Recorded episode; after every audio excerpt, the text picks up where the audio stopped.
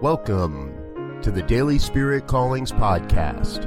I'm your host, Robert Brzezinski, and I invite you to join me every day as we explore an affirmation, inspiration, and call to action for your life this day.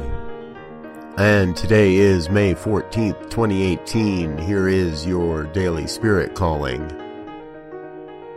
Today, I bask in the mystical Christ consciousness of the divine.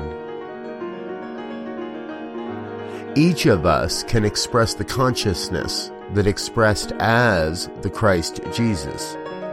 Every day is a new opportunity to allow that consciousness to flow through and as our lives.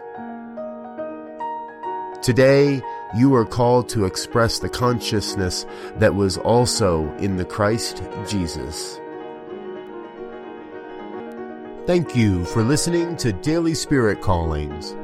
If you found value in this program, please share it with your friends.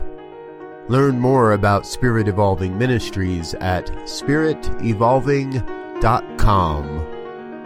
Until next time, peace and blessings. Go forth and prosper.